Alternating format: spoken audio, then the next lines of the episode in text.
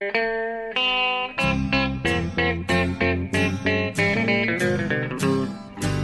out there, we're on the air. It's hockey night tonight. Tension grows, the whistle blows, and the puck goes down the ice. The goalie jumps and the players bump, and the fans all go insane. Someone roars, Bobby scores at the good old hockey game. Oh, the good old hockey game is the best game you can name. And the best game you can name is... Hallå, hallå, hallå, hallå, hallå, hallå, hallå, hallå, hallå där, hallå!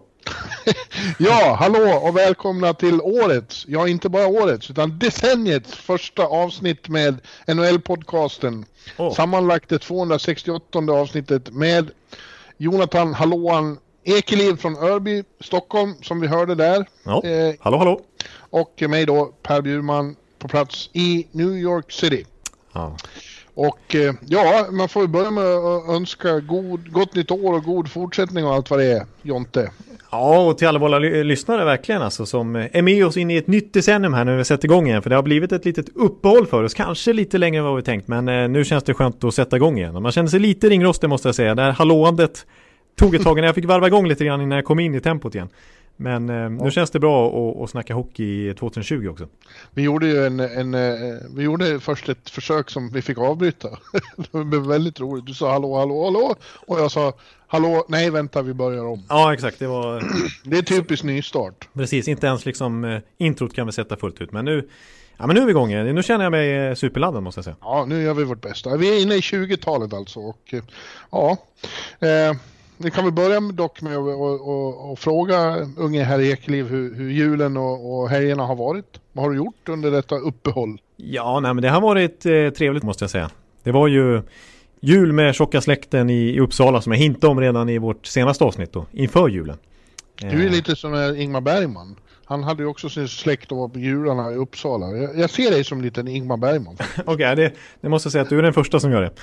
Eh, Jag tror att ni har en sån här Fanny och Alexander-jul där med, med eh, eh, vad heter det, horder av, av, av morbröder och farbröder och allt. jag som kallas för Ondskan, det kanske kommer in någon och säger är du som är döden? Ja, sånt där liksom. Ja. Ja, grejer. precis. Nej, nej, riktigt så går det inte till ska jag säga. Jag, jag tror det blir lite besviken om det skulle göras en, en dokusåpa om våran, eh, vårt släktträd. Men, ja, ja. Nej, men det har, det har varit trevligt och, och trevligt i mellandagarna också. När jag, har, jag har ju varit i Norge till exempel och fått besöka Norge också faktiskt. Nu smög jag in det själv här. Men, Ja, vi måste ju berätta det att eh, eh, Jonte, vår vän här, har träffat, han har blivit med flickvän förstår ni. Han, eh, han har en, eh, en, en, eh, norsk, eh, vad säger man, tös? Eller vad, vad, ja, det kan man säga. Jente. Jente, en norsk jente har han. Och eh, han är lite, han tycker det är lite o- orolig för att jag ska berätta, men, men de träffades alltså under vår Tampa-resa här om sisten. Så att, eh, det var så rart så ni, ni kan inte tänka er. Det är helt underbart. Ja, ja, jag, Grattis till dig och grattis till henne säger vi. Ja, det är lite speciellt och det är, det är lite förvånande med tanke på hur jag har skändat Norge med min norska under liksom ett antal avsnitt. Då. Men, och jag trodde att jag skulle vara helt portad i Norge men så blev det så här istället. Så det är lite underligt men eh, det känns bra. Ja, ja vad roligt. Det är, det Mm. är fantastiskt. Ja, jag blir lite obekväm när jag ska prata om det. men det, det, det var, ja det är fint. Men eh, jag, så, jag, så jag växlar över nu till Bjurebupp. Hur, hur har din, eh, du har haft mycket för dig nu i, i mellandagarna. Ja, först var julen väldigt lugn här. På, eh, jag var bara kvar i New York och gjorde ingenting. Mest låg jag bara i soffan och tittade på tv-serier. Ja. Men sen gick det ju några dagar bara och sen satte jag mig på ett flyg och åkte till Oklahoma. Just det. Eh, jag var på en roadtrip i Oklahoma som är en delstat. Jag har varit där förut men sett för lite av den så jag ville mer eh, eh, grundligt undersöka Oklahoma City och Tulsa och trakterna där omkring innan Winter Classic då som ju var eh, i närheten i, i Dallas i Texas. det. Cotton Bowl. Ja, så jag åkte ner ja, till, eh, till Dallas sen då och var på Ja, fira nyår där, det blir inte mycket firande precis. Man har så mycket med, med hockeyn att göra så ja, själva tolvslaget satt jag spiknykter på rummet och, som så ofta och tittade ut över Dallas. Ja. Men det, det låter ändå som typiskt Bjurman att, att få för sig att åka till Oklahoma för, för en roadtrip liksom. Det kan inte bli mycket mer Per Bjurman tycker jag. Nej, så är det nog. Så är det kanske. Ja, man, kan, man kan läsa dina kärleksförklaringar också till de amerikanska vägarna och den livsstilen i bloggen. Ja, kan man. det kan man.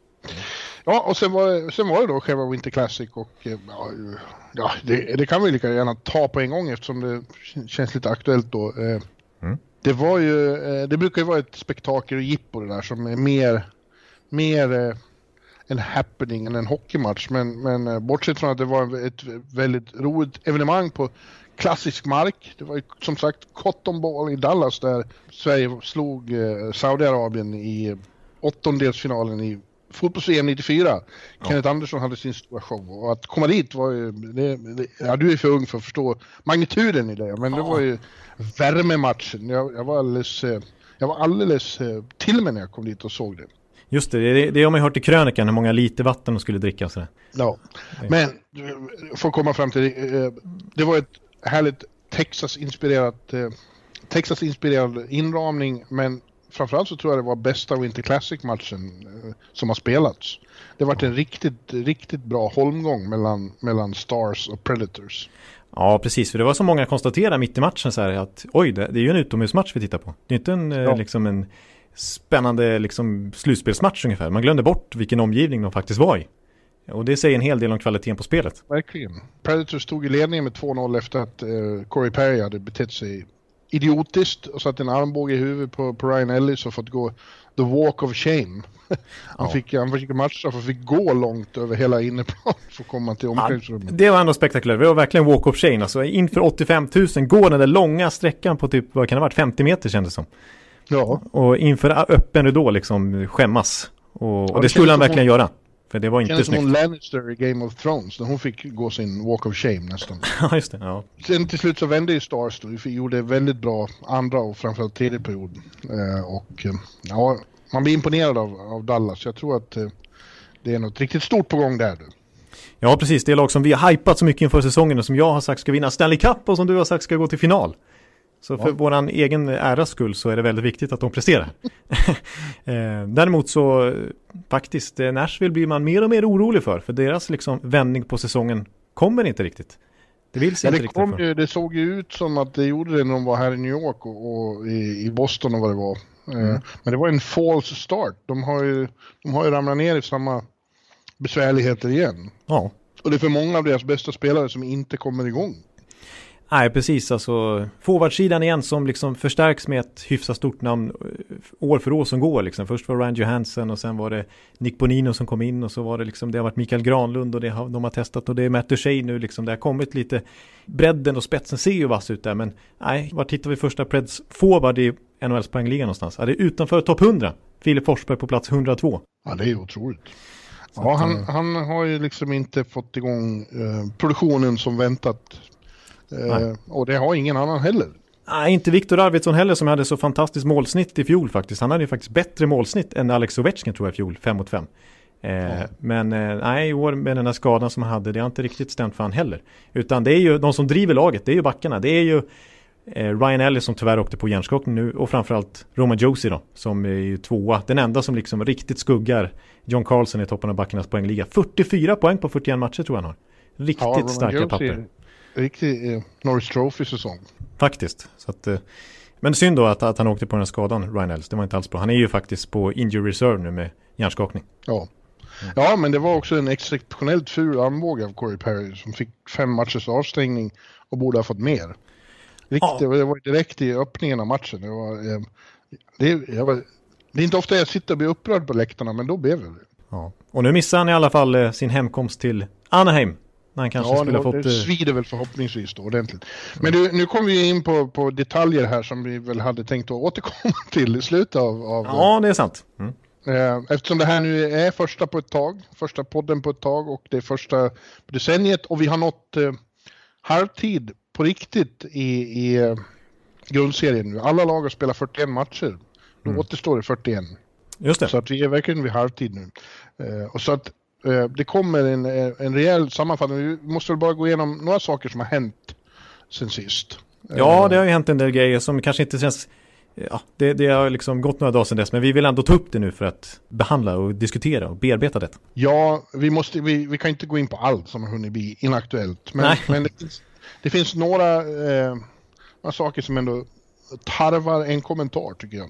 Mm. Och, eh, vi har Elias Andersson situationen här i New York. Den, den han eh, utvecklas åt helt eh, snett håll efter vi hade gått på julledighet. Ja. Eh, Elias flyttades ju ner i, i, i november till AHL eh, och där har inte gått något vidare och eh, till slut eh, bad han om en trade då. Eh, mm. Och det var väl inte så konstigt. Det, det, alla som lyssnar på det här eh, regelbundet vet att jag tycker att han inte har fått att Elias inte har fått eh, tillräckligt många chanser eh, hos Rangers. Han har inte fått möjlighet i, i rätt omgivning att visa vad han verkligen kan. Nej. Så att eh, eh, begära en trade och för, förhoppningsvis komma någon annanstans där, där mer gynnsamma förhållanden råder, för, eh, det förstår jag. Men mm. det som hände sen var ju väldigt underligt för att eh, han bara lämnar ju Hartford eh, och eh, är, är, är, nu avstängd för att han helt enkelt failed to show up. Precis, han får ingen lön just nu för att han kontraktsbrott helt enkelt. Han bara stack från Hartford och är faktiskt hemma i Sverige nu. Och har suttit på SHL-arenor där han har sett sin eh, lillebrorsa Noah debutera för Färjestad till exempel. Eh, så att han är, nej, han är helt out just nu och får inte ens lön liksom. Och det är klart att det här har rivit upp lite känslor. Hos, eh, när, man, när man beter sig på det här viset att man helt enkelt eh, quittar lite grann.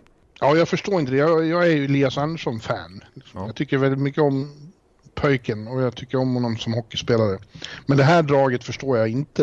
Eh, och han sätter liksom karriären på spel här. Jag, för, jag förstår inte. Och inte har han kommenterat heller. Det tycker jag verkligen han borde göra. Han borde förklara sig. Det kanske finns någon, någon naturlig förklaring till det här. Ja. Men då, då måste han ju meddela den, tycker jag. Ja, precis. För nu blir det det här liksom skriverien om honom just nu i framförallt Nordamerika där man liksom inte har några svenska sympatier för honom som kanske vi har. Eh, så är det ju ganska hårda ord liksom. Jag har sett Larry Brooks har skrivit att his unacceptable behavior won't be missed. Nej, precis. Nej, det var en, det var en rejäl sågning och eh, det är ju inte något annat att vänta när man, eh, när man tar ett sånt beslut. Så att, eh, ja, Elias borde förklara sig. Ja, precis. Så, exakt, för den här vägen att bara liksom lämna så här och inte liksom vägra spela och begära en trade. Det finns ju några liknande exempel som pågår just nu i andra klubbar som inte har liksom gett den effekt som kanske respektive spelare hoppats på. Till exempel Jesse Puljujärvi som är hemma i Kärpet och spelar just nu. Eh, ja. Även Julius Honka är ju hemma i Finland och spelar efter en liten protest mot Dallas där. Det brukar inte gynna spelarna. Jag kommer ihåg Jonathan Dran i Tampa till exempel. Han fick ju till slut pudla. Eh, och det dröjde ett och ett halvt år från att han begärde en trade till att han faktiskt blev tradad. Ja, det, är ju, det underlättar ju inte en trade heller, därför att andra klubbar drar ju öronen åt sig när de, när de äh, ser det här beteendet. Exakt, för det är ju så, så sent som bara 2017 han blev draftad. Han är ju mm. han är inte gammal än, så att han är ju inte liksom... Ja, man, man kan ju utåt sett tycka att, att han eh, drar för tidigt, liksom, att han ger upp för tidigt, för det känns ju lite så. Eh, att han inte fortsätter att kriga på AHL och att han inte liksom kanske haft rätt eh, attityd där nere heller i Hartford liksom för att han slut de sista tio matcherna i Hartford vi kan ju faktiskt poänglös från nio. Mm. Så att det var inte så att hans spel där bevisade att han skulle få fler chanser i Rangers. Men sen håller jag verkligen med dig om att eh, det måste varit knäckande för honom att komma till campen nu i, i höstas och direkt placeras med Michael Haley liksom en preseason match. Liksom. Redan då så sätts han i en ja. situation som är hopplös och presterar någonting offensivt i. Eh, jag menar, hans stora konkurrent är väl Brett Howden kanske. Om eh, om den här centerplatsen lite högre upp i hierarkin. Han får spela med Capo Caco direkt liksom. Eller Butchnevich eller Kraftsov till exempel som det var då. Eh, ja, men han, han har ju så småningom tagit sin chans, Howden får man ju ja, säga. Men ja. problemet var ju att Lias var den enda, i början av säsongen så testade de alla i top 6 eh. Mm. Precis alla utom, utom Lias fick den chansen och det indikerar ju att de helt enkelt coachen inte tror alls på honom. Nej, han precis. Testar fan och hans mormor och backar och allt i, i, i den rollen, men inte Andersson. Nej, för det, det är konstigt tycker jag med Rangers organisatoriskt sett. För att han, de, de, det är ändå så att eh, han var ju deras första första val på jättelänge 2017. De hade ju knappt haft ett första val på fem år då. Eh, och sen så Nej. gjorde de ju en trade på draftdagen. Det var ju då Stepan och Antiranta skickades till eh, Arizona och de fick Anthony D'Angelo tillbaka som har varit en succé. Gjort lika många poäng som Erik Karlsson faktiskt den här säsongen. Och då sjunde valet i draften och då tar man Lias Andersson. Han har ju enorma förväntningar på sig då. Det var ju faktiskt Anders Kallur som fick läsa upp hans namn på draftdagen där. Och apropå det så undrar jag också, för Kallur scoutade honom hårt i Sverige hela den säsongen och verkligen propsade på att Jeff Gorton skulle välja honom först eh, med, mm. med det här valet. Och det var ju faktiskt det sista Kallur gjorde i organisationen, sen slutade han. Faktiskt, så att hans liksom främsta förespråkare i Rangers, han försvann i samma stund som han läste upp namnet ungefär. Ja. Jag vet inte om det spelar någon roll liksom. Nej, förmodligen inte. Ja, nej, eh, eh, kontentan är att eh, hur som helst att det här senaste draget måste förklaras på något vis. Så ja, exakt. För så här är, det här ser inte bra ut för Elias Andersson. Nej. Eh, och Rangers ser inte bra ut utan Elias heller. De har blivit ett, ett väldigt så här, typiskt eh, 500-team. Eh, mm. De vinner någon match här och där men förlorar omedelbart därpå. Hade en en riktigt sur resa till västra Kanada nu när de förlorar alla tre matcherna och hoppet om, om playoff har nästan dött nu. Alltså. Eh, det, det, det kommer inte bli något slutspel för tredje året i rad här, vilket är tråkigt. Intressant nyhet nu på morgonen här, denna 13 dag, är ju att de har kallat upp eh, jag tror att man uttalar det, enligt Tobias Pettersson som har hjälpt mig med det här så uttalar Sjistorkin. Ja, precis. På engelska stavningen så blir det ju Sjestärkin, men det ska ju vara Sjestjorkin på något vis. Ja, ja. Det där blir problem för dig att skriva i bloggen. Storken. Storken, Storken kan du säga. Vi har redan bestämt att han är Storken. Ja. Eh, han har kallats upp eh, och det betyder att nu har de tre målvakter då. Och de kallar inte upp honom för att bara sitta här och titta utan han kommer väl med all säkerhet att spela mot Colorado imorgon då. Det blir ju extremt intressant för han eh, ses ju som den stora talangen Ja. Eh, tsaren från Ryssland. Precis, det är väl... Ja. varit kung i AHL, bästa målvakten i AHL. Ja. Och eh, ja, det ska bli jävligt spännande att se hur de ska hantera det med, med Georgiev och, Lundqvist också. Precis, för att grejen är att man kan förstå eh, att det är läge att inte ha allt för stort tålamod med Sjestjorkin för att Storken då. För att jag menar, han är ändå 24 år, han är inte purung utan han har ju verkligen ett etablerat namn i Ryssland. Stått i storklubb med SKA Sankt Petersburg och varit dominant där. Fantastiskt, kanske den bästa målvakten utanför NHL har det sagts i flera år nu. Och som sagt mm. kommer över till AHL och dominerar fullständigt. Men spelar man i AHL liksom i Hartford så är inte det lika glammigt som att vara högavlönad i, i SK Sankt Petersburg. Så han kom ju över med förväntningen att spela i Madison Square Garden. Och det är ju inte samma lön heller när man spelar AHL. Så att, eh, inte i närheten vad han kunnat tjäna hemma i Ryssland. Och han har ju faktiskt en, en klausul som gör att han kan vända hem när han vill egentligen. Ja. Så ja. att, eh, det, det är verkligen trots eh, att ja, det är en lite knivig situation här med, med framåt sett som jag pratat om några gånger med både Lundqvist, Georgiev som gör det väldigt bra och den här superstorken då som vi alla tror så mycket på så, så måste man helt enkelt kalla upp han nu för att eh, ge han chansen. Annars kanske han ger upp och vänder hem. Ja, och jag har plockat upp honom omedelbart i fant mitt fantasylag. Så att jag ska ja. ha någon chans mot HC Lyftkranarna den här veckan. Precis, det är för ju stormöte i fantasyligan. Mm. Ja, för mina målvakter har varit bedrövliga. Jag har Bobrovski och Mrazek och de, de förstör för mig hela tiden. ja, jag, jag har sett det. Att du får verkligen kämpa i med dina målvakter. Och Bobrovski, alltså, det går ju inte för honom. Så det, Nej. Nu har han ju till och med blivit utkonkurrerad nästan av Chris Driedger, apropå AHL-målvakter. Ja, han är ett fiasko Bobrovski. Ja. New York Dogs, eh, vi, vi, vi, vi, hela laget ruskar på huvudet där. Vi kämpar och sliter och så bara släpper han in allt hela tiden. Ja, men nu möter de eh, lyftkranarna, mitt lag då, där som också har grava målvaktsproblem för att min eh, MVP har ju gått och blivit eh, långtidsskadad. Darcy ja, Kemper. Mm. Så att jag har kris också. Men vi hoppas mycket på storken här nu. Precis, det är, det är både Rangers och New York Dolls helt enkelt.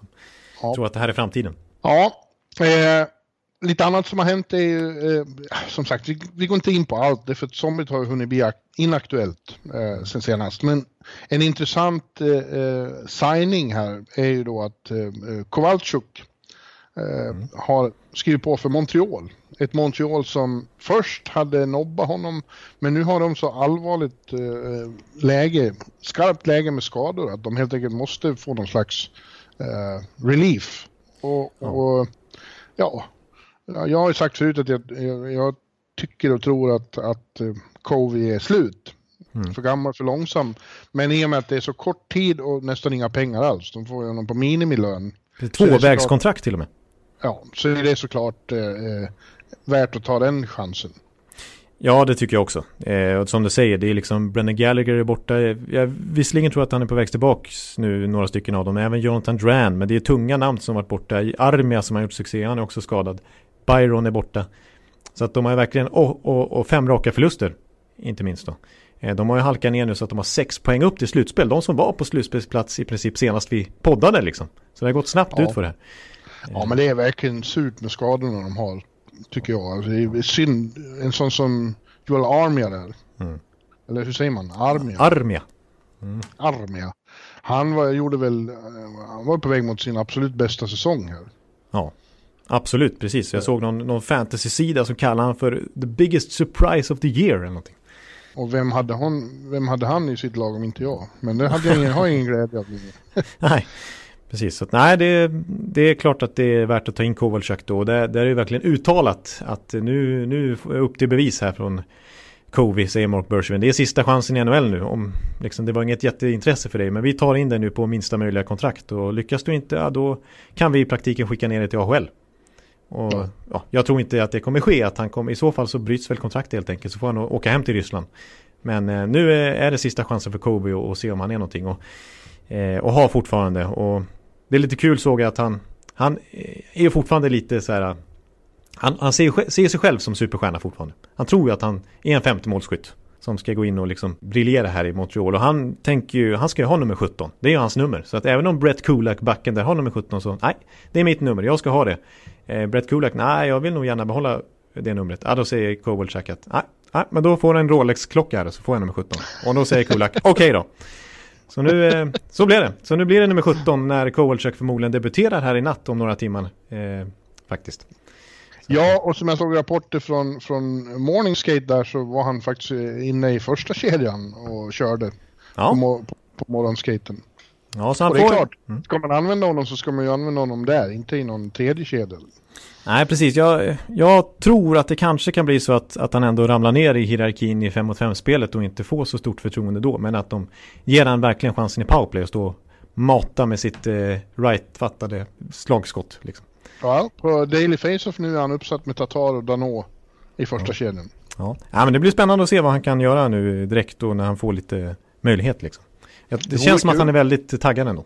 Ja, det måste han ju vara. Som, eh, ja, som du sa där. Meddelandet är ju det här är sista chansen. Ja, så nu, nu vet han verkligen att vad, vilka förutsättningar som gäller. Han har försökt eh, briljera lite på franska sett också för att liksom, ställa in sig hos fansen här nu. Verkligen visa att han menar allvar med det här.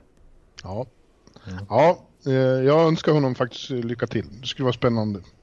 Ja, ja, jag också faktiskt. På något sätt så är det lite kul med Kowalczyk. Eh, vi, nu är det många som har sammanfattat hela decenniet här nu när, i och med att det är ett nytt decennium som börjar så, sådär. Men, och Kowalczyk är inte någon av förgrundsfigurerna på 10-talet. Men sett till hela millenniet så är han ju förmodligen en av den här generationens bästa målskyttar. Men han har, ja. han har slutat topp 10 i NHLs skytteliga åtta gånger i karriären. Han har varit över 50 mål och så vidare. Så det, är, det är ju på gränsen till en Hall of Fame-spelare. Men han har ju svärtat ner sitt anseende med, med, att han har brutit kontrakt två gånger och flyttat hem och så vidare. Ja. Så vi får se om man kan göra en sista push för att liksom höja sitt rykte igen. Ja. ja. Vi sa att vi skulle säga något om, eh, om Tortorella också, om eh, böterna han fick där efter ett utbrott. Eh, och eh, mm. jag måste säga att det står helt och hållet på tårtans sida här. Alltså. Ja. Han fick ett mycket välmotiverat utbrott efter en match där, där, där Columbus blev blåsta helt enkelt. Och mm. förlorade sin första målvakt på kuppen för att eh, mål dömdes bort och, och, och det fuckades med tiden.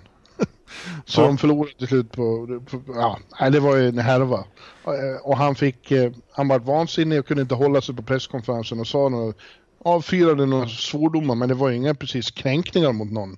Men Nej men fin, känsliga corporate NHL slår till med 20 000 dollar i böter. Inte för att det är så mycket för honom, men, men skicka en signal om att ah, fan, får det inte finnas några känslor och någon, någon liksom out of the box här. Ska allting vara så strikt eh, tråkigt som man kräks? Ja, exakt. Han fick ju dessutom något så ovanligt som villkorligt böter också. Mm. Att han, han, dels så fick han 20 000 dollar i böter och så fick han 25 000 dollar i villkorlig böter om han yttrar liksom minsta kritik mot domare igen. Ja, eh, helt otroligt. Ja.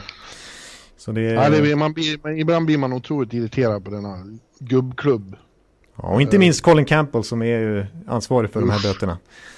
Eh, med tanke på hur han hånskrattar åt hjärnskakningsproblemet i, liksom ja. mail, mail som har läckt ut och så vidare. Så att, han har man inte så mycket till övers för faktiskt. Det skulle inte göra något om det bröts upp eh, där, på upper management i NHL med lite mer eh, diversity än dessa jävla gubbar som sitter där år ut och år in. Ja, precis. Och inte tar allvarliga frågor på allvar direkt utan blir kränkta istället när de blir kritiserade.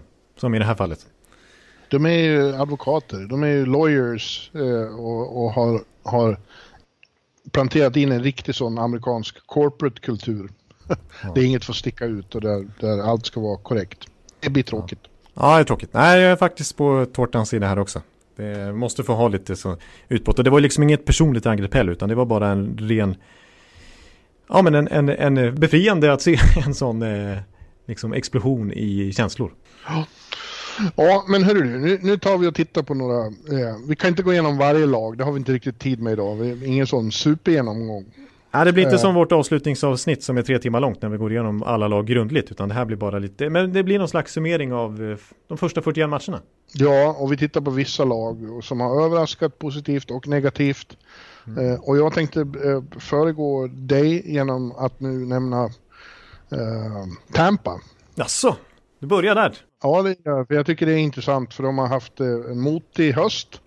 Eh, I, synnerhet sett i, i skenet av förra säsongen. Mm. Så tror man att, eh, att Tampa ska vara den här maskinen som bara går loss. Det har de inte gjort.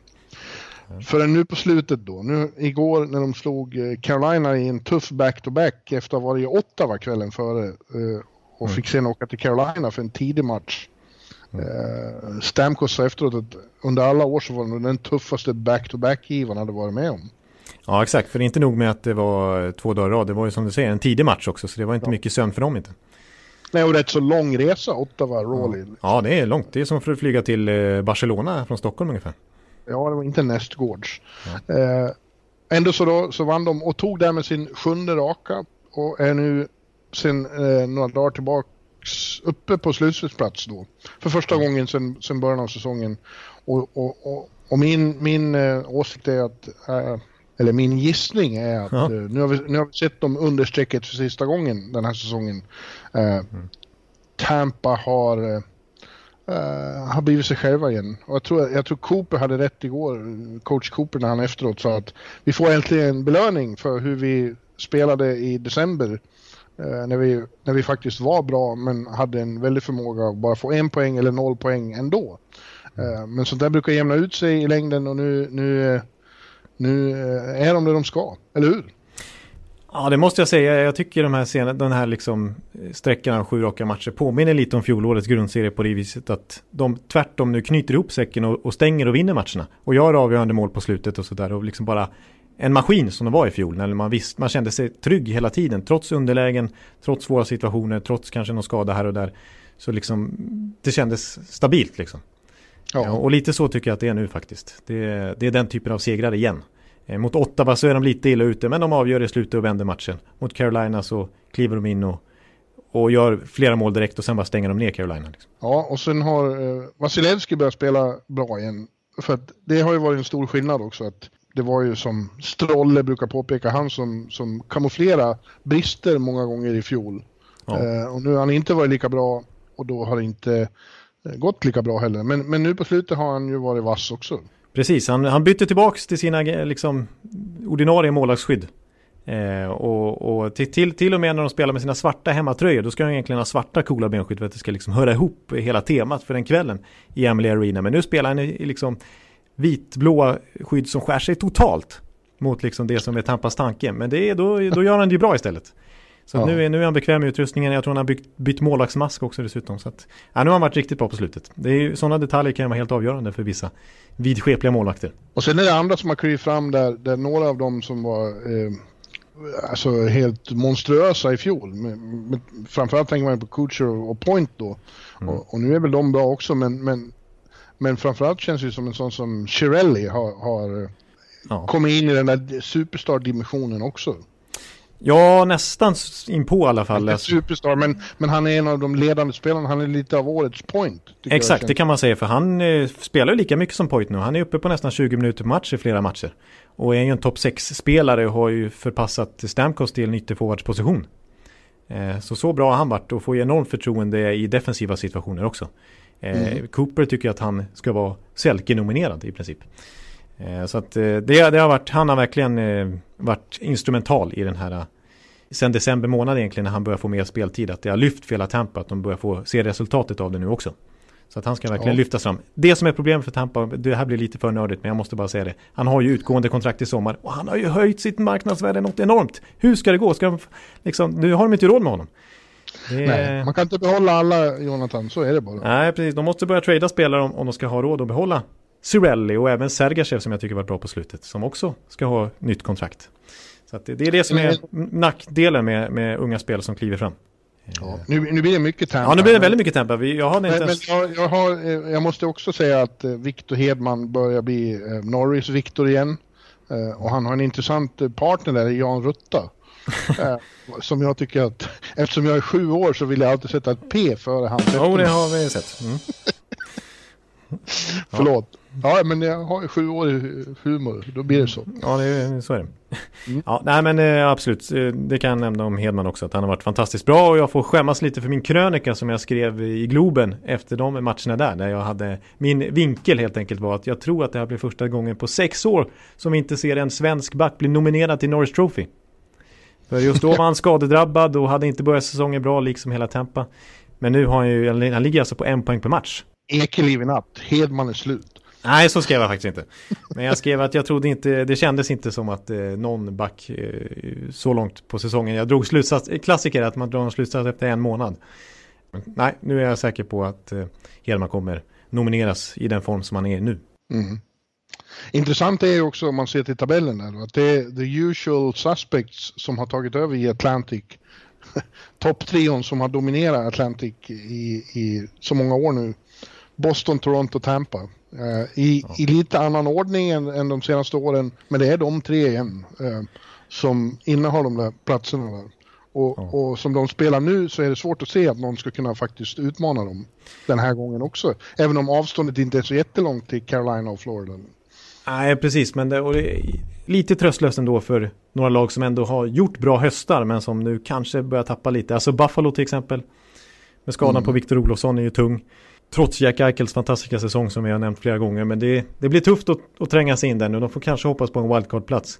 Montreal som varit inne på med alla skador. Om, det är tveksamt ändå om Kowalczyk kan städa upp det. Eh. Det, det är lika med, med toppen i, i Metropolitan lite grann. Det, är, kom, det känns ju så som det kommer att bli en enorm kamp om de två wildcard-platserna helt enkelt i öst. Ja, det har börjat eh, sätta sig lite grann top, på topp tre positionerna i respektive division. Toronto är ju intressant alltså. Ja, exakt. Nu, eh, sen Sheldon Keefe tog över så har de alltså eh, vunnit 15 av 20 matcher. Ja, vänta, jag, jag hade det där. Under Babcock så hade de alltså 9, 10, 4. 9 vinster, 10 förluster, 4 OT. Nu är samma siffror 15, 4, 1. Så det är ju, de har ju liksom eh, exploderat. Ja, verkligen. Och jag tror senast de inte tog poäng i en match, det vill säga förlorade under ordinarie tid. Det var 12 december, så det är snart en månad sedan. Ja. Så de är, de är riktigt eh, bra slag och det är flera spelare där som verkligen har fått ett lyft med betydligt friare tyglar. Ja visst är det så, och det var ju William Nylander som jag tror är den som har tjänat allra mest på coachbytet. Eh, eh, väldigt öppen med när, när de var här i New York och träffade honom. Man, så, ja, det, är, det är en eh, enorm skillnad. De, de får använda sin kreativitet och vara irrationella. Och offensivt får de göra i princip vad de vill. Liksom. Det är inte längre bara vräka ner pucken och jaga utan, utan de, de, de ska spela.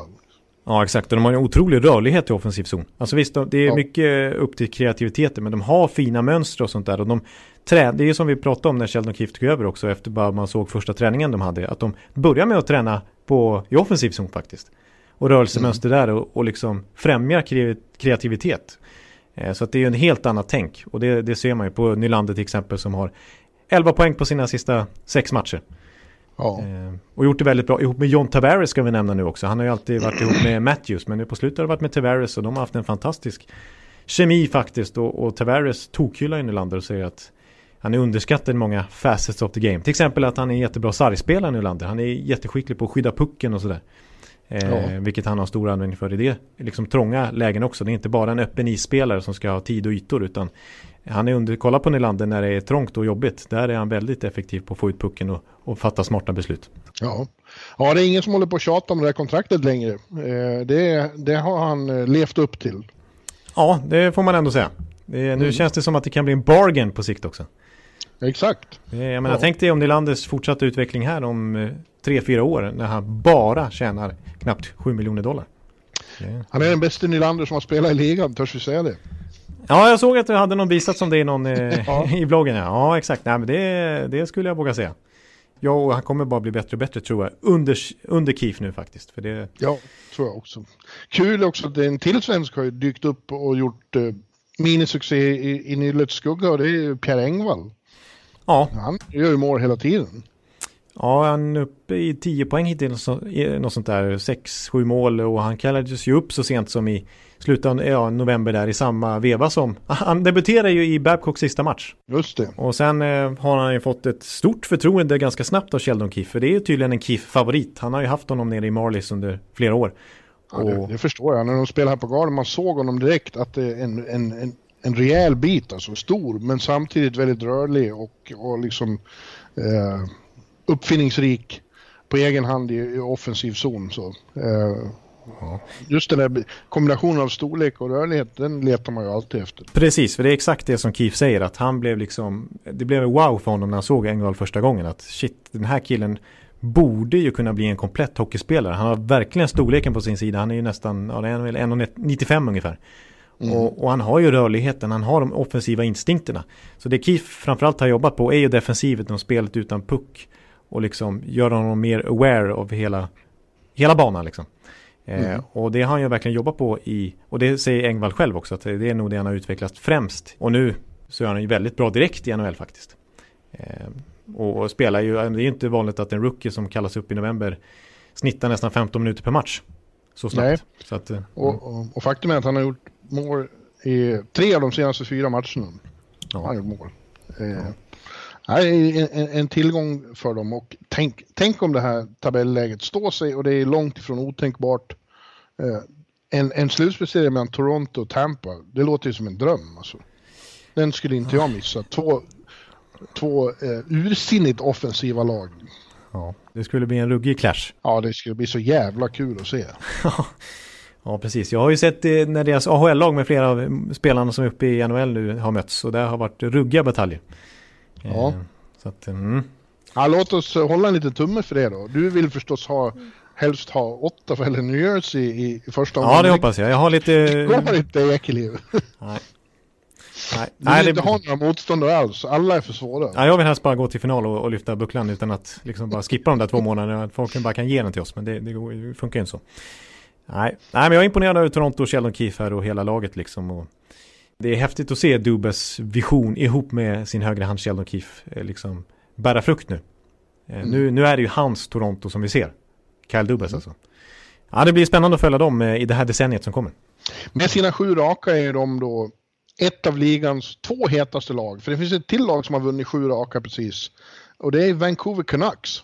Ja just det, nu hoppar vi västerut. De är ja, intressanta att prata om. Ja, vi hoppar lite hit och dit mm. tycker jag. Mm. Vi, vi, har några lag vi vill titta extra på. Och Vancouver har alltså inte det. Senaste gången de vann eh, sju i, i rad var december 2013 tror jag. Mitt under eh, Sedin Brothers eh, Prime och Luongo i mål och ja, när de var riktigt bra. Ja, ja visst. Mm.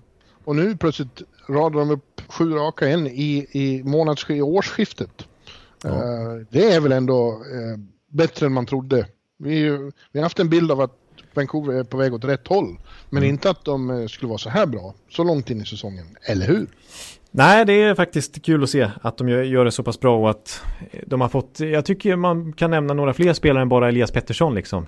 Absolut. alltså längre ner i hierarkin också, en sån som Adam Godett har ju verkligen hjälpt till deras centerdjup. Det är inte bara Bo Horvath och Elias Pettersson utan även Adam Godett som har gjort 18 poäng där nere i tredje kedjan har gjort det bra. En spelare de hoppades på som verkligen har fått den utväxling de hoppades på. Jake Vertanen tycker jag har eh, förstått att han kanske inte blir den här första kedje killen som man, man trodde när han draftades första rundan utan nu är han en stabil bottom six som bidrar offensivt men också är stabil och på lite defensivt. Mm. Och, eh, Ja, man kan nämna flera, alltså JT Miller, ja. den traden ser faktiskt Miller, ganska bra ut. säga JT Miller har, varit, har, tror jag har betytt väldigt mycket för dem. Mm. Louis är ju på väg uppåt i hierarkin igen, han spelar andra kedjan nu. Ja, du ser till och med det. Och sen eh, eh, eh, finns det ett, ett, ett stort utropstecken längst bak i, i Jakob Markström. Uh, Markan gör sin hittills bästa säsong, han har klivit in i en ny dimension och nu är han uttagen till All-Star också. Från början var det ju Flurry då, men Flurry tackade nej och då har, då har Markan blivit inbjuden och det är ju storartat. Han förtjänar det. Ja, precis. Vi ska verkligen lyfta på hatten för Markström nu. Jag såg till och med att eh, The Athletic, deras Vancouvers eh, redaktion, kanske lite recency bias nu med tanke på att han varit så otroligt bra sista veckorna. Men de eh, faktiskt utnämnde honom till 2019 års bästa Vancouver-spelare före Elias Pettersson. Ja. Så, så bra tycker de att Markström har varit. Sveriges bästa målvakt i NHL just nu. Det tycker ja. jag kanske. Precis, för första gången i hans karriär så, så kan han nämnas på det viset. För att mm. eh, förut har det alltid hetat att man ska inte säga att Markström har varit en bust, men med tanke på hur hypad han var när han kom fram i Brynäs eh, liksom i, för två decennier sedan nu är det ju faktiskt. Eh, så har, blev liksom det här tiotalet inte riktigt vad man hoppades på. Fram till nu sista åren när han verkligen etablerar sig som första keeper och nu in i det här nya tiotalet är riktigt, riktigt stark faktiskt. Mm. Men han, någon, någon av de här mellandagsmatcherna redan i 49 skott till exempel. Ja. Var ju otroligt bra. Så att, äh, han känns eh, stabil nu och, och, och, och, en som en av ligans, kanske inte bästa målvakter men ändå topp 10 kanske. Absolut, och jag måste ge en annan person som jag har varit eh, lite frisig mot och inte eh, uttryckt någon respekt för, snarare tvärtom, är coachen. Eh, Travis Green. Travis Green ja. Men jag får nog lov att ge att han, han gör ett väldigt bra jobb med det här. Därför att det är inte bara det att de är skickliga och, och så, utan de har en väldigt bra inställning i matcherna de här. Eh, de hamnar i underlägen ibland, de ger aldrig upp. De, de, de verkligen slåss för varandra de här. Ja. Eh, kanuckerna som skjuter puckarna. ja, just det. Ja, nej, men de, deras eh, grundspel känns, börjar kännas eh, pålitligt. Ja, men det är också han lyckas motivera dem på ett sätt som jag imponeras av. Mm. Han, han känns lite sur och så utåt på presskonferenser och så, men, men eh, han, är, han, är, han har fått, fått eh, ordning på det här med ledarskap och hur man, hur man eh, motiverar eh, ja. Want flexibility? Take yoga. Want flexibility with your health insurance? Check out United Healthcare Insurance Plans. Underwritten by Golden Rule Insurance Company, they offer flexible, budget friendly medical, dental, and vision coverage that may be right for you. More at uh1.com. Hockeyspelare. Ja. Jag måste säga en sak till om Markström också som jag tycker ändå är värd att nämna, som jag tror inte vi har nämnt tidigare i podden, är ju att det kan ju trots allt ändå bli hans sista säsong i Vancouver. Så konstigt som det kan låta när han precis har blivit utnämnd till 2019 års bästa spelare där av The Athletic i klubben. Men eh, han har ju utgående kontrakt. Och de har inte så jättemycket löneutrymme så de måste verkligen eh, kämpa lite för att... För han kommer, behöva, han kommer ha en, en ganska fin löneförhöjning nu. Till när han ska mm. skriva på nytt. Och då måste man ta i beräkningen att eh, Seattle ska in i ligan 2021 och man får bara skydda en målakt i expansionsdraften. Och i så fall kanske de blir av med sin stora talang Thatcher Damko gratis då till eh, Seattle. Lokalrivalen som det kommer bli. Eh, ja. Så att frågan är om de ska satsa på en något billigare och väldigt talangfull Demko eller om de ska satsa på en Ja, eh, när, när Seattle-expansionen är så är faktiskt Markström 31 år. Ska de satsa på honom då framöver eller, eller blir Demko? Det, det blir intressant att följa eh, den eh, förhandlingen. Ja, oavsett så sitter ju Jakob i en väldigt bra sits då. Eh, mm. För att eh, skulle han bli tillgänglig så är det många som behöver en Morris. Och det skulle eh, det skulle bli huggsexa om honom. Om han, ja. blir, jag menar, om han blir UFA. Ja, precis. Nej, det, han, är, han sitter tryggt ekonomiskt framöver här. Så han kommer få en rejäl lön. Var han än ja. hamnar någonstans. Så det är, han har verkligen perfekt timing för hans eh, karriär att ta den här eh, riktningen. Florida behöver målvakt till exempel. Ja, det vet ju New York Dolls. Ja. hans gamla, han, hans ja, ursprungliga klubb faktiskt. Just det. Eh, ja. Columbus behöver sannoliken en målvakt. Ja, inte minst nu när Korpisalo har blivit skadad, men det kanske mm. inte är just nu som direkt Markström är tillgänglig för en trade. Men, New Jersey eh, så småningom, ja, nej, det finns många alternativ. Ja, precis. Ja, kanske Calgary. Ja, mm. ja absolut. Inför, om vi, vi tänker inför nästa säsong då ja. han är UFA liksom. Mm. Mm. Ja. Nashville om Pekka slutar. Ja, för Jussi Saros har inte gjort någon eh, lycklig faktiskt eh, hittills den här säsongen. Eh, kanske San Jose. San Jose, oj, oj, oj, oj, oj. Där ser vi marken nästa år. Ja, kanske det. Mm. Mm. Ja, eh, kul i alla fall. Eh, det är ju tajt som tusan där i, i, i väst, men eh, de är ju en contender nu. Det tror jag man kan slå fast. Alltså inte för att vinna, men för att gå till slutspel. Ja det är de. Nu känns de som ett, eh, jag tror, eh, någon matematisk formel som brukar stämma ganska bra. Inte min Thanksgiving-tabell som jag brukar prata om, utan mer seriös sådan. Eh, har Vancouver som 75% i chans att gå till slutspel. Ja. Så att, det talar ju mycket för dem. Men jag tyckte, jag, jag tyckte nästan man kunde göra en liten eh, segway till San Jose när vi ändå nämnde dem. För de är ju, om man ska sammanfatta absolut. säsongen så är de en av de absolut största besvikelserna. Ja, men eh, du såg kanske min krönika igår. Mm. Det var jag som satte rubriken faktiskt. Ja. Eh, vad fint, för att ja. Eh, de, eh, vi satt och såg dem när de spelade matiné mot Washington då. Mm.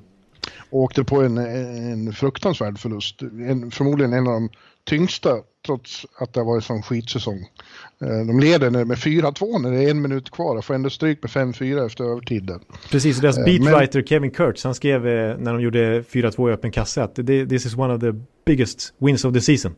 Liksom. ja, ja. ja, det var den som röks ur händerna på dem och det, det måste ju kännas hemskt. Men eh, innan dess då, ja, min, min, teori är att de slog i botten på nyårsafton när de fick stryk med 2-0 mot superjumbon Detroit borta. Ja. Och då tänkte man nu är det här är, nu är det slut och goodbye och adjö. Skicka Erik till Schweiz på VM. Ja, just det. Mm. eh, men sen dess, så det, det var ju som att den där bottentouchen blev, blev vändningen. För sen lyckades de slå Pittsburgh och Columbus, två väldigt formstarka lag just nu på bortaplan. Mm. Med faktiskt utmärkta insatser. Och i 59 minuter så var de jävligt bra mot Washington också. Ja, de fick slita ont Washington och det, egentligen skulle de ha förlorat den matchen. För San Jose ja. var riktigt bra och Vander Kane gjorde hattrick till exempel och Erik Karlsson tyckte jag var bra också. Ja, eh.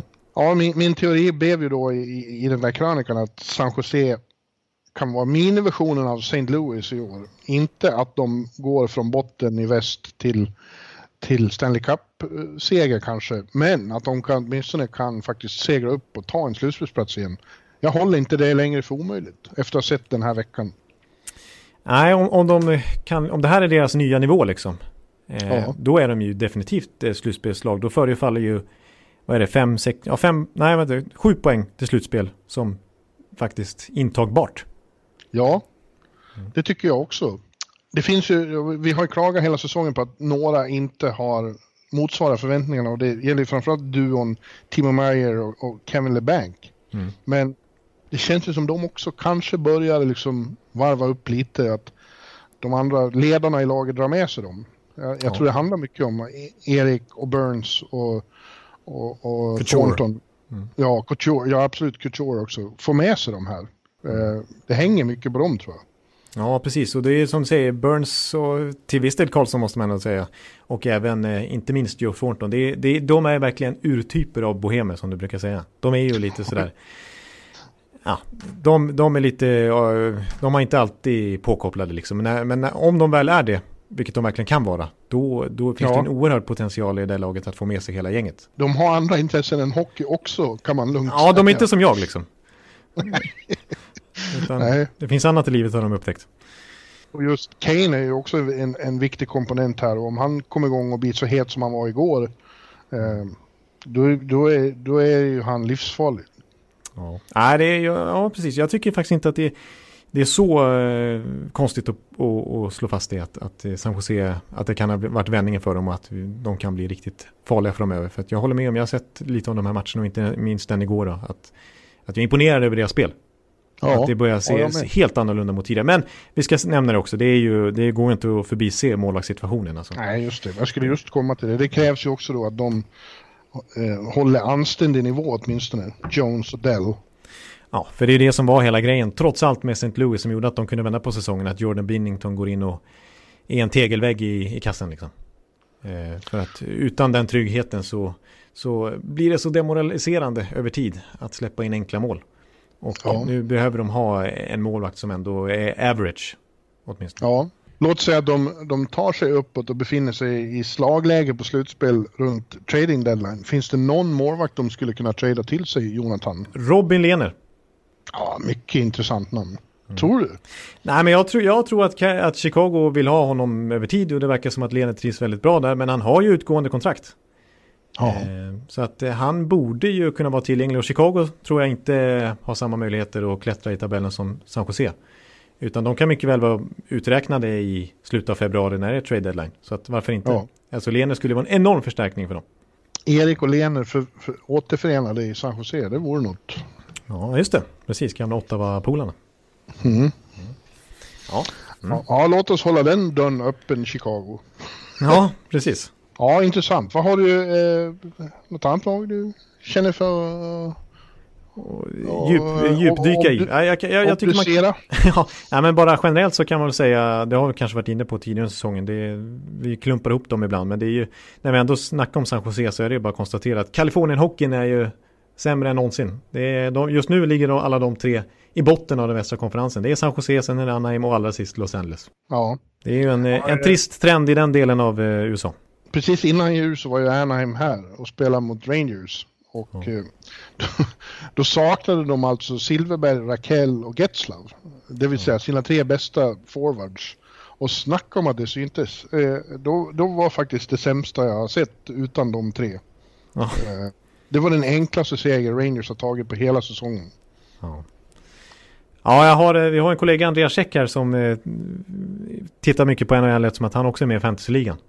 Och, och, han nämnde ju, han har ju John Gibson i kassen så han tittar en hel del på Anaheim och han sa att äh, det är så dåligt så det är fruktansvärt. Det är ja. hemskt alltså. Det, det, är ju inte många lag som har råd att ha sina tre bästa borta, ingen skulle man kunna säga. Men i synnerhet inte Anaheim, för det är ju ett, eh, i övrigt ett work in progress verkligen. Mm. De, de befinner sig där de ska befinna sig i den här processen de är inne i och i någon mån är det väl lika med Los Angeles den, mm. Besvikelsen är ju San Jose. Nej men så är det naturligtvis. Om man ska välja något av de här tre lagen så är det inget snack om vilka som inte har levt upp till förväntningarna. Nej. Men ändå, man är, det är lite tråkigt tycker jag Anaheim att de, är, att de har spelat så dåligt på slutet. Några som är riktigt bra som vi, eh, vi har pratat om dem rätt mycket. Eh, eh Washington, Pittsburgh, Islanders Pittsburgh jag, får jag lov att lyfta på hatten för. De är mycket bättre än vad jag trodde de skulle vara. Ja. Uh, Islanders slirar lite nu på slutet. Bergtrots är väldigt uh, bekymrad över att det inte uh, maskinen hackar lite. Ja, de hade en stretch där när de gick 17 raka matcher utan att förlora ordinarie tid. Men nu har det blivit mm. fem på de senaste tio. Ja, ja. Och det är imponerande. Pacific-tabellen är ju speciell med Vegas, Arizona, Vancouver som de tre topplagen. Ja. Eh, det är mer väntat kanske i, i Central med St. Louis, Colorado och Dallas. Som, eh, tre St. Louis eh, känns väldigt svårslagna. Eh, Colorado har vi här i New York just nu. Jag såg dem i New Jersey lördags kväll. Mm. Eh, och det krävdes mycket för att de skulle vinna där till slut. Men, men uj vad bra de är. Ja, precis. Där känns ju som att de har man hade förväntningar på dem inför säsongen onekligen och efter deras fina slutspel i fjol som liksom lovade gott inför den här säsongen. Och, nej, de har infriat de förväntningarna och det har blivit som vi trodde med liksom att de skulle ha bättre djup nu med förstärkningen av Kadri och Burakovsky och så vidare. Donskoj. Ja. Men också att eh, deras unga spelare verkligen har tagit kliv som Cale McCarr och sådär. Ja, eh, och, och den matchen då mot Jersey så hade de svårt att få hål på en McKenzie som plötsligt spelar kanonbra i, i, i Devils-kassen. Eh, men man ser ju alltså vilket, eh, vilken jävla fart det är när de får, när de nitar fast pucken ner i anfallszonen liksom. Ja. Bland det mest imponerande jag har sett i år. Ja, jag, tror att, jag skulle vilja kalla dem för, för NHLs mest explosiva lag. Ja, mm. ja det, det håller jag med om. Mm. Och kul att titta på liksom. Och det är ju glädjande för de är här i New York nu. Nu hinner jag inte ut till Long Island ikväll. Men imorgon är de på Garden. Eh, så att, eh, ja, ja, det är då du får se Sjestjorkin också. Storken. Just det, mm. Storken. New Jersey kan man ju nämna också då. Det är lite kul, de, de är ju borta liksom. De har ingenting så mycket att spela för länge. De kommer inte att nå något slutspel. Men sen eh, tränarbytet och framförallt sen, sen de gjorde den här traden som satte punkt för förhoppningarna den här säsongen när Hall försvann då. Mm. Så så spelar de utan press och gör det mycket, mycket bättre än förut. Det var Barry Trotz som sa det faktiskt efter att Islanders fick stryk i derbyt på Long Island. Mm, mm. Under ordinarie matchtid var det väl till och med mot Devils. Just det. Mm. Han sa att they're playing free. Ja, ja. De spelar fri hockey. Ja, men det, det är ju ett klassiskt fenomen som vi ser ganska ofta eh, från lag som egentligen är talangfulla och som vi alla trodde att New Jersey var inför säsongen, men där, där det låste sig totalt med den här enorma pressen som sattes på dem. Det finns ju Mm. Många exempel på det i Florida Panthers när de har varit hypade inför säsongen och börjat jättedåligt och sen så när de varit avsågade så har de gjort kanonavslutningar. Eh, samma sak med Columbus flera gånger för tre fyra år sedan när de avslutade säsongerna med eh, 20 segrar på de sista 25 matcherna och sånt där. Ja, precis. Så det är ju, när man inte har någon press på sig då blir det ju helt annan, annan grej. Liksom. Så att eh, ja, det är väl det vi ser i Devils också, men de kommer inte gå till slutspel. De är för Nej. långt bort. Nej. För det tar dem hur långt bort Detroit är. Med Ja. 23 poäng. De är uppe nu i 30 förluster. Ja, det, 43 matcher. deras eh, fantastiska målskillnad har letat sig ner hela vägen till minus 73 nu. Ja, herregud. imponerande takt. Ja. Ja, man häpnar faktiskt. Ja, ja, de, är, det, de kan ju mycket väl sätta rekord då i sämsta säsongen i lönetakseran. Ja, det är my- mycket svårt att se att något annat, något annat ska hända. Nej, nej de kommer sluta tog sist. Och får hoppas då på Lafreniere som ju var, vi har ju sett flera av de här JVM-stjärnorna visa upp sig inför, inför draften. Mm. Det är ju åtminstone positivt. Ja. Och några svenskar som var riktigt fina där också. Ja, LA Kings har, har kanske en stil i, i Fagemo där. Ja, och Höglander i Vancouver. Ja. Ja, precis. Vancouver, det, det kan bli en ny lekkamrat för Elias Pettersson här om ett par år. Och Ny Lundqvist i, i Rangers. Nils Lundqvist var ju väldigt bra också. Rangers draftade i första rundan för ett par år sedan. Mm. Ja. Blir han den bästa Lundqvist i Rangers historia? Ja, det, det tror jag inte. Det tror jag faktiskt inte. eh, Victor Söderström ju i Arizona där. Eh, vi kan mycket väl spela i NHL nästa säsong. Rasmus Sandin måste jag ju nämna. Vad bra han var. Ja. Ja. också en Sheldon Keefe-favorit. Ja, det var ju många som, eh, även här, Chris Johnson och sådana som konstaterade att efter den här insatsen så kommer han att få fler chanser uppe hos Leafs. Ja, precis. Så att eh, de, de, det har varit snack om, ska de bränna det här rookie-året? För han har bara spelat sex matcher i NHL hittills. Går de över tio då så, så bränner de ju ett år. Men det får de göra när han är så bra. Ja, det blir ett riktigt svenskt lag då, Toronto. Följa Ja. i, i serien mot Tampa Bay där. Oj, oj, oj. Ja, exakt. Usch. Ja. Nej, jag säger usch. Ja, vi får se. Men du, eh, ska vi gå in på individuellt plan då och, och dela ut våra halftime awards? Ja, men det kan vi göra. Det, det, vi har ju sagt att vi ska dela ut awards efter varje månad och det har vi faktiskt varit duktiga och gjort hela säsongen. Och nu är det ju inte bara ny månad utan nytt år och nytt decennium. Men vi, vi delar ut, i, inte för hela decenniet utan för, ja vi kör helt enkelt våra halftime awards. Ja, Så att, eh, ja det gör vi. Det är lite mer seriöst än tidigare tycker jag. Ja, kanske. Kanske. lite mer tyngd i det i alla fall. Ja, och vi börjar som vanligt med den tyngsta. Tyngsta. Ja, eh, Hart Trophy. Mm. Eh, till ligans mest värdefulla spelare. Och eh, jag står fast vid samma gubbe som jag sa i december. Och, Ja, och jag, och jag sluter upp vid din sida. ja, okej, du håller med om eh, Nathan McKinnon då? Absolut. Mm. Och I synnerhet nu efter att ha sett honom live också. Eh, men det, det mest imponerande med honom är ju hur han bar laget på egen hand. De hade alla så enormt mycket skador. Både Landeskog och Rantanen och, och allihop var borta. Så var de lika bra ändå, tack vare honom. Precis, för att eh, nu är, det, nu är den, den kedjan varit bra så länge med, med Rantanen och Landeskog med McKinnon att, att man skulle börja kunna kalla den för mördande. Det finns ju bara en annan kedja som är mördande i NHL. Men nu, nu är det snart två skulle jag vilja säga. Och, Ja. och trots som du säger att han var utan dem så länge så, så gick de som tåget ändå. Och det är bara att kolla på, på alltså han har gjort 64 poäng på 42 matcher McKinnon. Han är ju, skuggar ju Dreisaitl och McDavid om att leda poängligan totalt sett. Och i och med att, kanske framförallt då att både Rantanen och Landskog var borta så, så blir det lite skevt att säga så här. Men ändå, han leder interna poängligan med 32 poäng. Han har Ja. gjort dubbelt så mycket poäng som tvåan i laget. Ja, man, man, man kan ju hävda då att eh, McDavid har varit lika dominerande i Edmonton i några år. Eh, eller ännu mer. Men, men, men de har inte haft eh, framgång då. Det, ingen, tror jag, har bur, ingen i modern tid har burit ett topplag helt på egen hand på samma sätt som man har gjort den här hösten. Ja. Ja, jag är beredd att skriva under på det. Och det är det som jag tycker är lite svårt här i Hart-racet, eh, vilka man ska nominera när Dreisaitl har varit så bra också. Alltså, man, mm. man kan ju prata om både Dreisaitl och McDavid. Kanske inte bara McDavid och inte bara Dreisaitl. Och samma sak i Boston med Pasternak och Martian. Jag tycker båda ja. är lika värdiga ungefär att eh, Hart nomineras. Men man, är man MVP då är man ju den mest värdefulla spelaren för sitt lag. Liksom. Ja. Så att den som nästan är närmast i det, i det liksom kriterierna så är väl Jack Eichel. Eh, men ja, nu, nu slirar ju Buffalo så då liksom tappar han i racet också. Ja, fast nu har de två raka igen, Buffalo. Så vi ska inte helt skriva, avskriva dem. Eh, jag vill nämna ett intressant citat som jag tyckte McKinnon sa till eh, Forbes faktiskt, som ju ställer ekonomifrågor. Att eh, du, du McKinnon, du har ju det mest prisvärda kontraktet i NHL. Du tjänar bara 6,3 miljoner dollar och kanske ligans MVP. Vilket superdeal och varför skrev du det eh, så dåligt kontrakt då? Men det var ju för att han inte riktigt hade slagit igenom ändå. Men då, då, då, då frågar de hur ska du göra sen då? Hur mycket pengar vill du ha när kontraktet väl går ut? Och då sa McKinnon förstås att det är svårt att säga för vi vet ju inte vad lönetaket ligger på då och så vidare. Men att han är beredd att ta en lägre deal än vad han är värd. För att han är mån om att behålla laget slagkraftigt. Han kommer inte gå efter pengarna utan han kommer... Han vill gärna stanna i Avalanche och han säger redan nu att han är beredd att ta lägre summa än han är värd.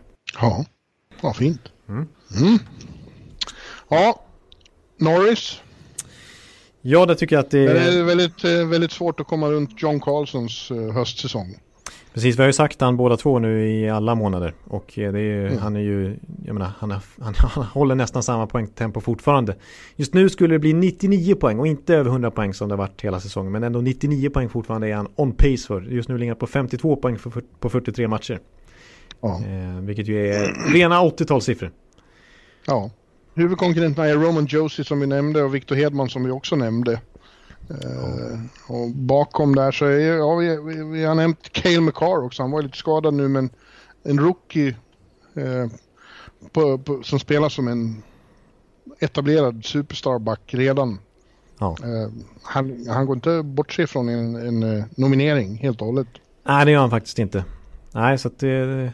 Mm. Ja, men jag tycker det känns ändå ganska klart för mig vilka tre som det är nominerade. Och det är Hedman, Josie och så vinnaren då John Carlson. Ja. Det, det är inget snabbt. Jag vill nämna bara en sak till om Karlsson, för vi har pratat mycket om honom den här säsongen. De hade ett specialavsnitt i Tampa när vi pratade mycket om Karlsson, hans offensiv, hans passningsspel och så vidare. Men jag tycker det är värt att, att, nämna några siffror kring hans defensiv också som inte får så mycket uppmärksamhet. Men man kan nämna det till exempel att han är den back i ligan som har flest blockerade passningar. Faktiskt. Ja. Så han, är, han är ju otroligt skicklig med klubban liksom. Det är, det är inte bara när han har pucken själv utan även när han är utan puck på täcka ytor och så vidare. Eh, till exempel hans turnover rate, det är eh, alltså en procentsats på hur, hur ofta han tappar pucken eller liksom slår bort pucken, eh, att den hamnar i motståndarnas ägo när det är han som har pucken i hav. Den ligger på 11% av, av gångerna han har pucken så slutar det med att motståndarna får den. Och det kanske låter mycket 11% men det är det inte. Det är topp 10 i ligan så han är väldigt pucksäker också. Han är mm. otroligt skicklig eh, på båda eh, sidor ja. av isen. Så att, eh, ja. Allround. Mm. Mm. Jaha, Vessina. Ja, precis. Eh, där, ja, ja. Det, är ju din, nu är han som du nämnde skadad då, men, men nog ligger din eh, lyftkranarnas stjärna eh, Darcy Kemper bra till här. Ja, precis. Jag kommer ihåg att förra månaden så sa jag, då sa du Kemper och jag sa faktiskt Connor Hellebuck. Ja, Hellebucken. Eh, Hellebucken va. Men eh, jag är nog beredd att, om vi ser över hela halvtiden här nu så är jag beredd att säga att Kemper har varit bäst. Eh, fantastiska siffror har han ju. Mm. Och varit otroligt eh, bra. Eh, synd med skadan faktiskt. Men eh, ja, jag skulle ändå ge han det här priset nu. Alltså han har ju bäst, både när det kommer till liksom vanlig räddningsprocent och de här eh, ordinarie statistikkolumnerna men även till exempel goal saved above average som vi nördar gärna tittar på ser det väldigt, väldigt fint ut för Darcy Kemper så att eh, han måste ändå vara nummer ett. Conor Hellebuck har ju tappat lite nu, faktiskt Jets har ju sladdat utanför slutspelet nu. Ja. Eh, och Hellebucken har inte varit så bra på sista veckan bara. så att eh, nej, därför så tappar han min, eh, mitt omnämnande. Men eh, nej, det, det, finns några att välja på. Jag tycker... Alltså, Bishop? Bishop, ja precis. Jag tycker där är också samma sak som med till exempel Dreisaitl, McDavid och, och Martian Pasternak. Att det, det, det, till exempel Bishop har ju en så otroligt bra backup. Det är faktiskt så att Anton Khudobin har bättre stats än vad Bishop har. Och mm. samma sak med, med Halak i... Eh, som men de spelar lite mindre också. Precis, de spelar mindre så det är inte jämförbart på det viset. Men det, Där är det verkligen systemet också som gynnar målvakterna. Tror jag. Ja, Eh, ja. Samma med Billington. Eh, De har ju Ja. ett, även om inte han har en likadan backup så är det ett grymt defensivt lag han spelar för. Alltså Ja. bra defensiv. Exakt, precis. Så, ja, ja, ett eh, utropstecken man kan nämna tycker jag är faktiskt, kommer nog inte vinna. Ja, Bobrovski, Bobrovski verkligen, är, han har ju varit så otroligt bra liksom. Nej men, eh, han har bara spelat 20 mi- matcher hittills men har ju tagit över första spaden. Och kan bli aktuell sett över hela säsongen. Det är ju oväntat nog Tristan Jarry i Pittsburgh. Ja, faktiskt. Eh, Honom har jag föreslagit en trade med i, i fantasy. Bobrovski mot eh, Jarry. Nej, ja, fast jag har lagt på några bra spelare också. Tre spelare skickar jag till Fredrik Pettersson om, jag- om jag får uh, Jari. Och, och, och, och Pettersson är ju borta liksom. Så att, eh, Ja. Han har varit på lång semester. ja, men jag menar... Ja, du menar, ja, du Men menar han så. ska- Ja, precis. Han är borta. Han är, han är ju som New Jersey Devils. Ja, I rent så han får Bobrovski, Carter och Adam Larsson för, för eh, Tristan Jari. Ja, det, det, det var nej tack. Va? Det, nej, men Tristan Jarry, han känns väldigt bra. Han har inte svarat än. Jag har just genomfört uh, tradeförslaget. Vi får se Ja, vad han säger. ja, det blir spännande att se. Jag behöver en Morris. Ja, det är onekligen så.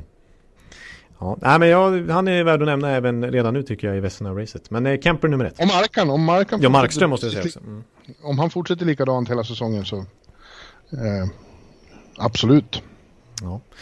Calder, där är det väl ingen riktig tvekan heller. Eh, Vi har redan nämnt hans namn. Det är Cale McCarr. Mm.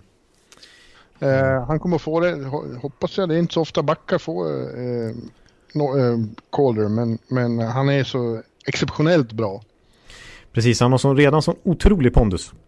Ja, Och jag, jag har sagt det förut men jag vill nämna det igen att jag tycker att han är någon slags Nathan McKinnon fast back. Han är liksom den här explosiviteten, den här beslutsamheten, det här spelsinnet, skridskoåkningen. Eh, fast han är back då. Så att, nej, jag tycker han är otroligt sevärd och otroligt bra ja. redan nu. Eh, så han är... Victor Olofsson kan säkert få en nominering. Nu är som tyvärr är han ju borta då, men, men nog förtjänar han en, en eh, nominering här. Faktum är att han har blivit utsedd till NHLs bästa rookie både i oktober och december nu. Ja, Så att eh, på det viset så, så är han ju verkligen med och hotar där. Men det är synd med skadan då. Men eh, han leder ju både mål och poängligan för rookies i ligan. det blir de två, Quinn Hughes, som får åka till Vegas tror jag. Det tror jag också. Jag har en liten outsider som man glömmer bort faktiskt. I och med att man aldrig, sällan pratar om målvakter. Men Ilja Samsonov i Washington. Eh, Nej, han spelar för lite. han spelar för lite. Men hans siffror är bra och han sätter ju rekord och så vidare. Men det kommer nog inte räcka för att utmana eh, den där topp. Nej. Nej. Jaha, Jack Adams. Ja, precis. Där har vi nog många olika förslag. Jag har hållit fast vid ett namn hela säsongen, men jag byter nu. Ahoj. Vilket var det du har hållit fast vid då? Jag har eh, slagit fast eh, Bruce Cassidy. Mm, jag tycker ja. att eh, man ska liksom eh, belöna en sån coach som varit så fantastiskt bra sedan han tog över och gjort det jättebra den här säsongen också. Men det blir ju ofta coacher som lyfter oväntade lag till toppen som får det här priset. Men jag tycker Bruce Cassidy liksom har gjort sig förtjänt av en Jack Ja, Adams. Jag tycker han är ett fint namn, men jag, jag är ännu mer förtjust. Ja, jag är förtjust i många, men Rick Tockett tycker jag får för lite uppmärksamhet. Ja, det är ju hans spelsystem som är den stora anledningen till eh, att allt ser så stabilt och tryggt ut i Arizona. Mm. Eh, Så det är jag beredd att hålla med om. Eh, Mike Sullivan tycker jag är värd att nämna nu med tanke på hur bra Pittsburgh gör det faktiskt. Från början utan Sidney Crosby och nu... Eller ja, fr- från början utan Malkin och nu utan Crosby Mm. istället. Och dessutom utan Gensel nu resten av säsongen. Eh, Och ändå så ligger de... Är Gensel borta resten av säsongen? Det har jag missat. Ja, eller hur, hur länge blev det? Jag tror att det kan vara så illa. Eller ja, det är fyra månader. Fyra till sex månader. Ja. Så att det kan bli hela säsongen. Men eh, nej, där har också verkligen Mike Sullivan. Där har det visat sig att Rutherfords tålamod med honom har varit bra. För det var ju snack om att Sullivan skulle få sparken under fjolårssäsongen och efter fiaskot mot Islanders i slutspelet. Men istället fick han väl en, en förlängning på fyra år tror jag på sommaren. Men jag ska väl säga, nämna den som jag har som etta just nu då. Ja. Ja, det är lite oväntat kanske. Eh, men det är på samma spår som Bruce Cassidy, en som gör det väldigt bra. Eh, kanske med väldigt bra förutsättningar också, men som jag tycker är värd att lyfta fram. Så att nu nämner jag faktiskt Todd Reardon. Jaha. Ja. Ja. Jag, ja. Det kan man tycka. Jag, jag tycker att han har ett självspelande piano. eh, Ja. Där han inte behöver göra så mycket. Nej precis, det är det som gör att jag tror att han kanske inte ens blir nominerad. Men jag tycker han får väldigt lite cred för Washington. Alltså, han var ju trots allt med under åren med eh, Barry Trotz. Och han var inte bara assisterande coach utan han var ju associate coach. Mm. Och eh, Washington älskar honom så mycket då så att eh, trots att andra lag försökte snacka med honom för att locka över, locka över honom till ett huvudtränarjobb någon annanstans när han fortfarande var associate. Så sa ju Washington nej, nej, han kommer, om vi väl tappar Trotz så kommer vi ta in Reardon för han är alldeles för bra för att bara låta gå. Och han verkar ju omtyckt bland spelarna och en grej som jag gillar också som nörd, det är ju att han själv är en dundernörd. Han sitter ju och tittar på varenda byte eh, efter varje match. Han har sett varenda byte den här säsongen i efterhand. Och strukturerar upp i, ja, de här, så här ser bytena ut efter ett powerplay, så här ser varje byte ut efter ett boxplay, så här ser varje byte ut efter ett powerbreak. Han drar eh, slutsatser av allt och han är extremt analytisk. Och han påstår själv att det har gett mycket fördelar. Han lämnar ingenting åt slumpen. Och samtidigt så är han inte bara, är han uppenbarligen inte helt gråbister som man kanske verkar vara när man är så nördig. Men han, han är ju uppenbarligen liksom bra relation med spelarna också och får dem motiverade. Ja, men jag håller inte med. Nej. jag ger det till ja. Tocket i år. Ja, ja, vi får se om Sheldon Keefe kan blanda sig i det här racet också när säsongen är över. Det är klart. Mm. Ja, fast du vet, det är grundserien det gäller. Ja. Så skulle han ta Toronto till första titeln till 67, då blir han ju gud. Men, men eh, kanske inte vinner Jack Adams ändå. Nej, precis. Men Craig Brew lyckades i alla fall få en nominering utifrån grundserien. Jo, men då hade han ju faktiskt tagit laget från sista plats till slutspel. Ja, exakt. Att, det räckte ganska långt. Det räckte ganska långt, ja. Ja, nej, men det var, var väl de eh, kategorierna vi kör. Vi skiter ju lite grann än så länge i Selke och sådär. Där vi vill ha ja. ännu lite mer sample size. Ja, ja hörru du, nu, nu är vi väl i princip klara med, ja. med första, första avsnittet för eh, decenniet. Ja, precis. Jag tror vi sätter punkt där och eh, nöjer oss för den här gången. Och så vet vi i alla fall att vi kommer tillbaka snabbare än vad vi gjorde. Ja. Nu är vi tillbaka nästa vecka. Det är vi. Och då har, då har New York Dolls krossat lyftkranarna. Uh, usch, nu säger jag usch igen. Nu blir, nu blir jag lika nervös som när du sa Toronto mot Tampa. Usch. Ja. Ja, vi, vi, får se hur det går för Sjestjorkin då, både för Rangers och för Dolls skull. Ja, Mm. Ja, det blir spännande. Ja. Men du, äh, ja, trevligt, äh, trevligt att få komma igång igen. Ja, precis. Och, och tack alla ni som lyssnar på återhörande om en vecka helt enkelt. Yes, mm. hej hej! Hej! Hallå, hallå, hallå! Hallå, hallå, hallå! Alex Chiazot, Joe Luis Arena och Esposito. Esposito. Uttalsproblem, men vi tjötar ändå. Och alla kan vara lugna, inspelningsknappen är på. Bjuder Hanna Kohl, han är grym i sin roll. Från Kållesoffan har han fullständig kontroll på det som händer och sker. Det blir ju allt fler som rattar in hans blogg. Och lyssna på hans podd. One, two, time, speed, so Hallå, hallå, hallå. One, two, time, speed, so Hallå, hallå, hallå. Ekeliv, som är ung och har driv. Verkar stor och stark och känns allmänt massiv. Han hejar på Tampa och älskar Hedman. Sjunger som Sinatra. Ja, och det ser man. Nu är det dags för refräng. Dags för magi, Victor Norén. Du är ett geni. Så stand up at home and remove your hats. Höj volym, för nu är det plats. One, two, time, speed, so Hallå, hallå, hallå. One, two, time, speed, so Hallå, hallå, hallå. One, two, time, speed, so Hallå, hallå, hallå. One, two, time, speed, so Hallå, hallå, hallå. Det är otroligt länge sedan båda samtidigt var så här bra. Hallå, hallå, hallå. Det är otroligt länge sedan båda samtidigt var så här bra.